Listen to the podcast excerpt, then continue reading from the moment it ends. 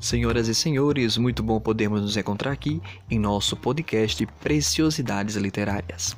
Apresentado por mim, Adson Lisboa, Adriele Carvalho, Jaiane Barros, Marli Santos e Raíssa Oliveira. No podcast de hoje falaremos das preciosidades da literatura negra. Ficou curioso, curiosa, né? Então não saia daí e aproveite para desfrutar do conhecimento inigualável que é descobrir mais sobre os gênios da nossa literatura, cultura e história brasileira.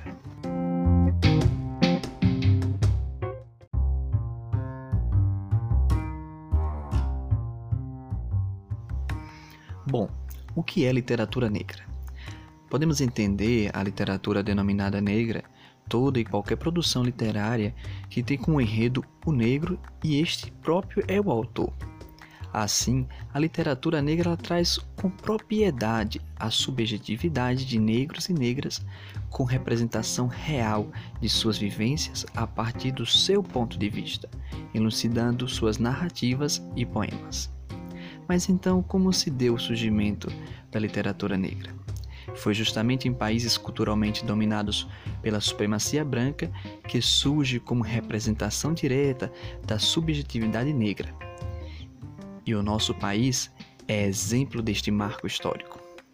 Apesar de ser referência em grandes nomes da literatura negra, o Brasil reflete esse paradigma da dominação cultural branca, tão evidente na literatura oficial que tem em seus livros clássicos a explícita maioria de autores e personagens brancos. Daí então percebemos a grande importância da representatividade negra na autoria e no protagonismo literário, pois na literatura negra os negros e negras têm restituído sua integridade e identidade como seres humanos, autores da sua própria história, quebrando o círculo vicioso do racismo impregnado na prática literária. Podemos ter noção desse panorama histórico da literatura negra a partir da ilustre história de alguns dos grandes nomes da literatura que apresentaremos agora para vocês.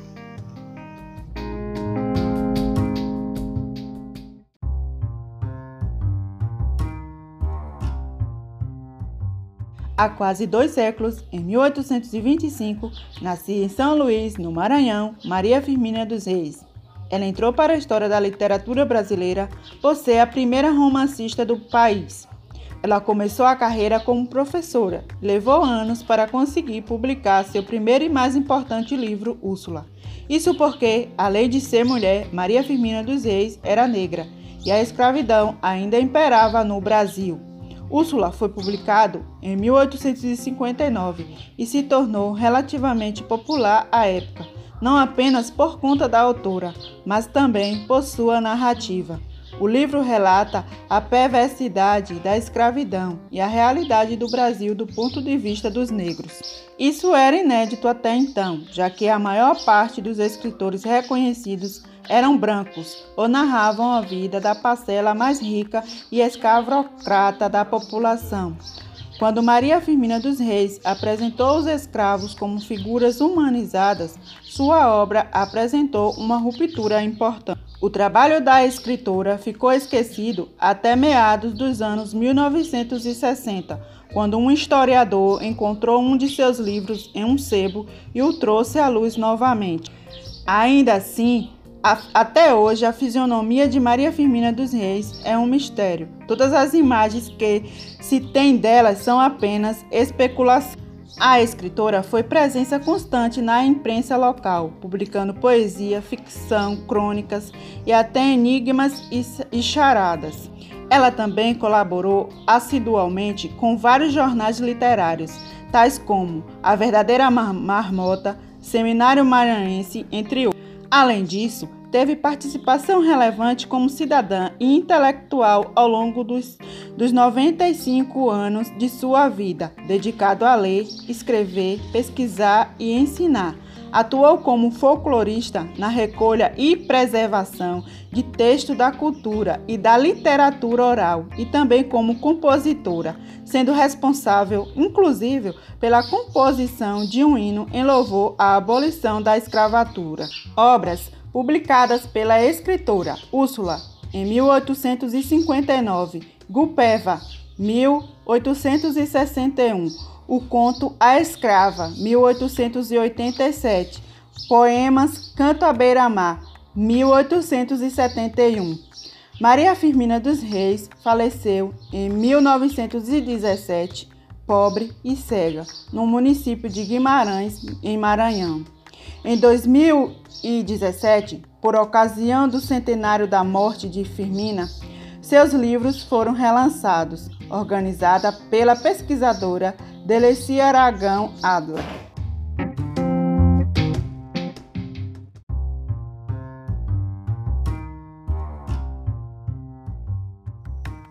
Durante a juventude, Carlos Drummond de Andrade não simpatizava com ele.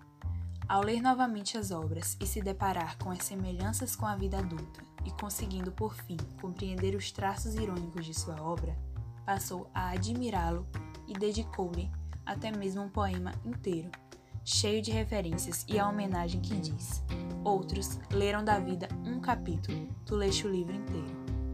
Sabe de quem estou falando quando cito A um Bruxo com Amor, de Carlos Drummond de Andrade? Estou falando de Joaquim Maria Machado de Assis, apenas o maior nome da literatura brasileira. Machado de Assis nasceu no dia 21 de junho de 1839, no Morro do Livramento, Rio de Janeiro. Menino de origem humilde, neto de escravos e sem acesso à educação formal, ainda assim se consagrou como um dos maiores escritores de todos os tempos. Machado trabalhou em uma tipografia, foi funcionário público, escreveu poesias, romances, contos e era um homem apaixonado se casou com Carolina Augusta Xavier de Novaes Machado de Assis. Após a morte de sua esposa, em 1904, entrou em profunda depressão e chegou a escrever ao amigo Joaquim Nabuco: Foi-se a melhor parte de minha vida, e aqui estou só no mundo. Sabe-se que é difícil fazer história, mas imagine um homem negro, filho de escravos libertos, diante de tantos obstáculos, fazer história antes mesmo da abolição da escravatura. Pois é, Machado fez milagre. Ou melhor, ele escreveu. Dono de textos e obras carregadas de humor irônico e sátiras, buscando escrever de forma que relatasse o ridículo da existência humana, o autor possui uma forma de se expressar única e até então inovadora. Embora não conseguisse manter um nível de qualidade extremamente elevado em todos os textos de todos os gêneros literários em que produzia, Machado de Assis se tornou conhecido de fato com seus contos e romances, um verdadeiro gênio do realismo no Brasil. Como não se admirar com o sarcasmo irremediável do defunto autor em Memórias Póstumas de Brás Cubas? Como não deixar florescer na mente a dúvida plantada pela semente: Capitu traiu ou não Bentinho? Como não respirar cultura quando é possível ter acesso a obras tão ricas?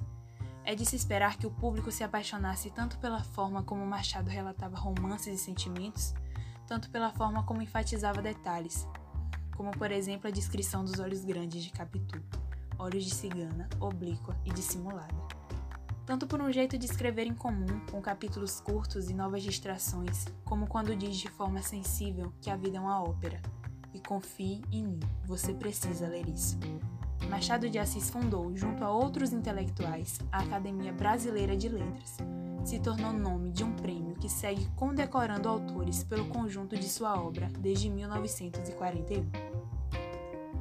Machado de Assis faleceu no dia 29 de setembro de 1908, vítima de um câncer e já tomado pela depressão, na mesma cidade que nasceu e no mesmo ano de sua última publicação, o último romance, Memorial de Aires. Machado de Assis era extremamente talentoso. Mas por que será que a cor de sua pele nunca foi uma pauta? Por que ocultaram de nós esse fator? Por que não deixaram que pudéssemos entender e valorizar o homem-autor que foi reconhecido e percebido como um gigante da literatura em vida, negro, pobre e ainda no período de escravidão do nosso Brasil? Porque muitos de nós só tivemos acesso à sua imagem colorida demonstrando a cor de sua pele há tão pouco tempo atrás. Parece que o nosso país é capaz de dar visibilidade e reconhecimento a pessoas negras, desde que a cor da sua pele seja um detalhe oculto. Machado de Assis, suas obras são e sempre serão documentos históricos e a sua vida uma verdadeira história marcante. o bruxo do Cosme Velho jamais será esquecido.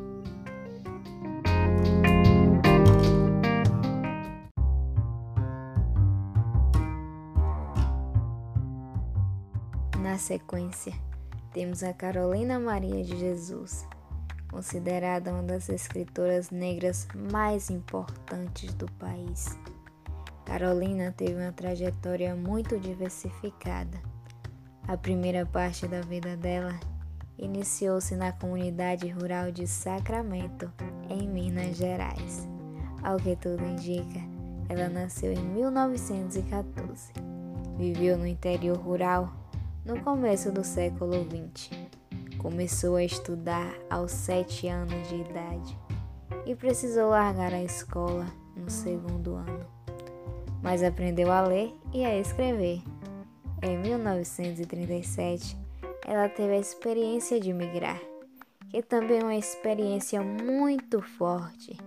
Chegou em São Paulo em um momento histórico de muita migração muitos sujeitos vindos de várias cidades do Brasil para São Paulo, porque São Paulo estava se projetando como um grande polo industrial.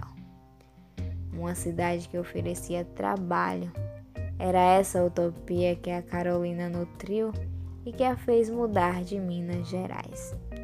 Ela viveu boa parte da sua vida em São Paulo, na favela do Canidé mulher humilde, mãe solo, e criou os filhos sozinha. Catadora de papel. Costumava guardar revistas e cadernos antigos que encontrava. Carolina escrevia em cadernos que encontrava no lixo sobre o seu dia e a sua vida na favela em que morava, em São Paulo. Um desses cadernos deu origem ao seu livro mais famoso e importante, publicado em 1960, Quarto de Despejo O Diário de uma Favelada. É uma obra que relata o cotidiano e a dificuldade de ser uma mulher negra na favela e todo o preconceito e todo o sofrimento que ela carregava ela consegue passar para o seu texto todo o sofrimento vivido na sua condição social. Essa é uma escritura que já foi ignorada e também muito explorada durante a sua vida. Carolina faleceu em 1977, vítima de insuficiência respiratória. É contemporânea a Clarice Lispector e ainda permanece desconhecida para muitos. Ela tornou-se uma peça fundamental na luta antirracista.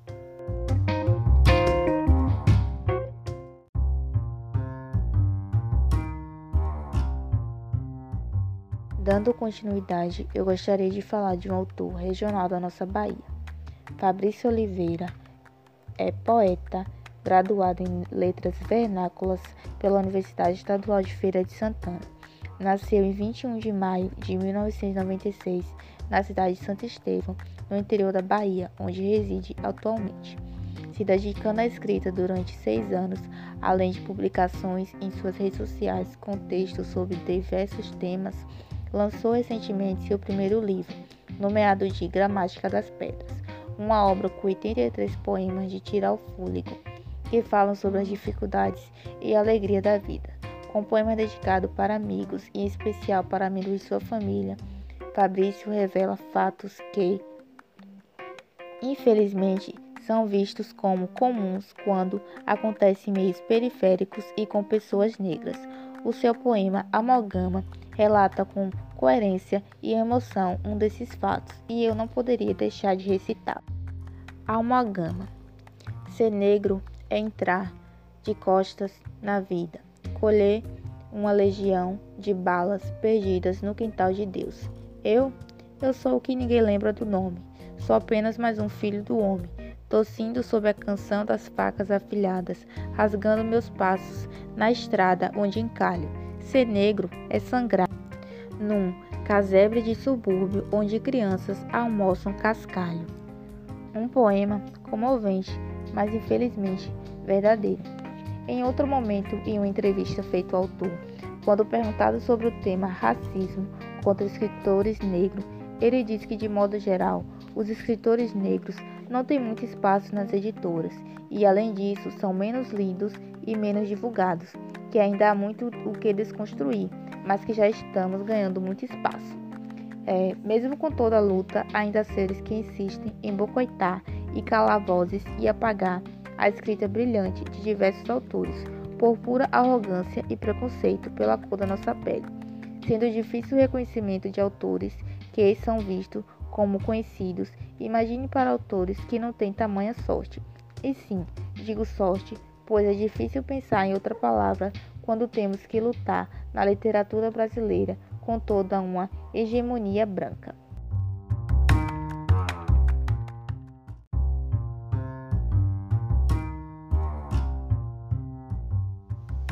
Que lindo! De verdade, como toda preciosidade, é a de fazer brilhar nossos olhos com tamanha representatividade que nos torna parte desta história. Realmente, este é o sabor da literatura negra. É sentir o gosto de ser parte do que se lê e muito mais do que ouvir ou ler histórias, é perceber nossa própria história ser contada por nós. Talvez por isso a literatura negra brasileira é tão aplaudida em todo lugar, pois revela nossa história tal como é, sem decorações que ofuscam mais do que enfeitam. E justamente é essa a lição que absorvemos ao estudarmos a literatura negra. É sermos motivados a nos percebermos autores da própria história e assumirmos nosso papel e com ele termos a propriedade em desenhar no papel a literatura que de verdade nos representa como afrodescendentes. E assim motivados, devemos levar essa realidade da literatura negra para a educação dos jovens e de crianças a partir do currículo escolar, na luta de construirmos seres pensantes e autônomos, mostrando assim como é possível rompermos as barreiras do preconceito, do racismo e sermos nossos próprios representantes, seja na literatura ou na vida real.